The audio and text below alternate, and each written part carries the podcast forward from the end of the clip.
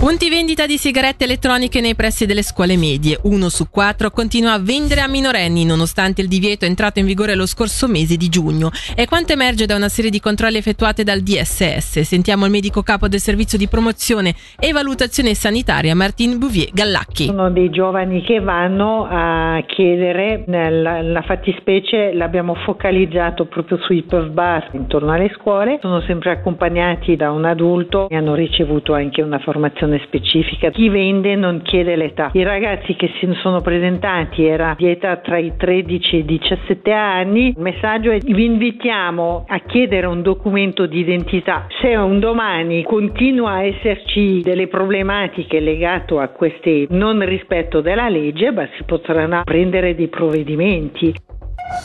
Preventivo cantonale 2024. La Commissione Gestione e Finanze si è seduta per la terza volta quest'anno al tavolo delle trattative per discutere il preventivo 2024 dopo le sessioni del 2 e del 9 gennaio. Sentiamo che cosa è emerso dall'incontro odierno dal nostro, dal mio collega Flavio Pasinelli. Responsabilità e convergenze sono queste le parole più ricorrenti pronunciate dai membri della Commissione Gestione e Finanze del Parlamento, che si è ritrovata oggi per discutere del preventivo 2024. A dispetto degli auspici, però, al momento le convergenze non si trovano e la responsabilità rimane un appello. Sono molti i punti in sospeso nonostante le 200 pagine di approfondimenti prodotti dal lavoro della Commissione, a cominciare dai sussidi alla cassa malati e al riconoscimento del rincaro per i contributi di solidarietà solidarietà una tantum. Su un punto, invece, i principali partiti sembrano essere d'accordo, l'importanza della prossima settimana. Sentiamo quindi Alessandra Gianella, capogruppo PLR, e Maurizio Agustoni, capogruppo del centro. Dal nostro punto di vista come partito a questo punto è importante settimana prossima riuscire a firmare questo preventivo così di andare in aula a febbraio.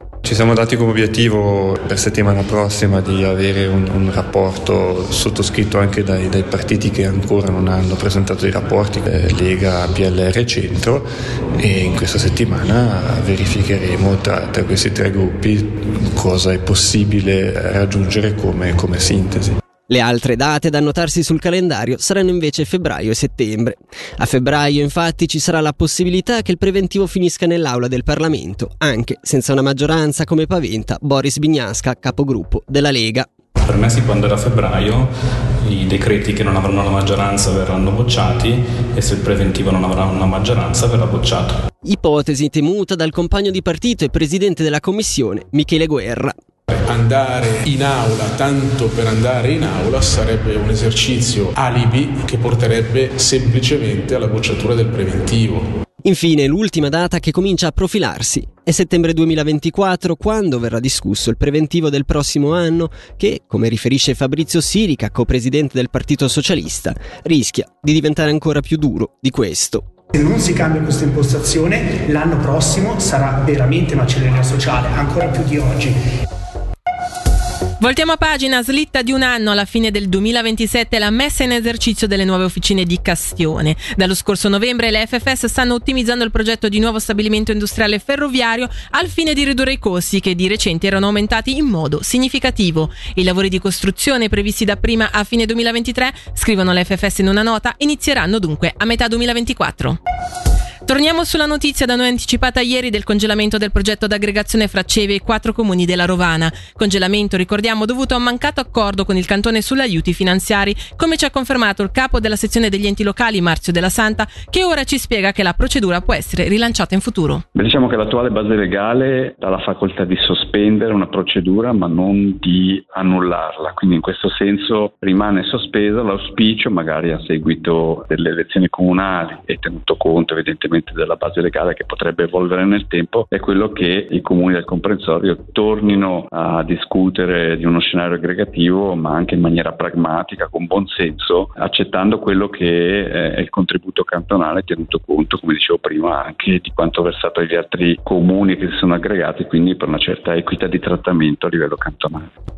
Per un comprensorio come quello dell'Alta Valle tema dell'aggregazione è in effetti una vera e propria necessità. Va però superato lo scoglio finanziario costituito da una richiesta di aiuti che per il cantone, come detto, non è sostenibile. Sentiamo il sindaco di Cerentino, Silvano Leoni. Non è troppo, è il minimo per poter far sì che un comune stia in piedi e possa non solo amministrare ma anche gestire il territorio. Purtroppo quello che è stato offerto sarebbe finito in pochi anni.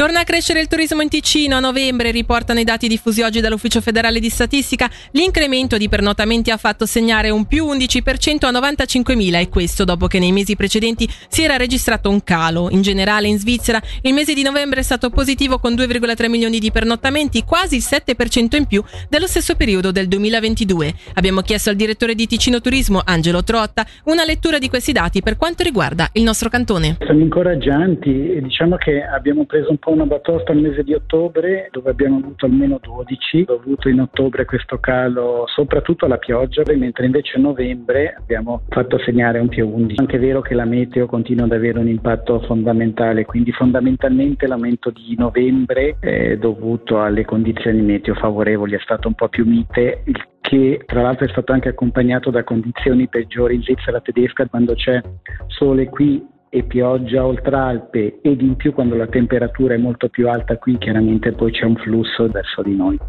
Per il momento dalla redazione è tutto, il prossimo aggiornamento con le notizie su Radio Ticino sarà alle 19.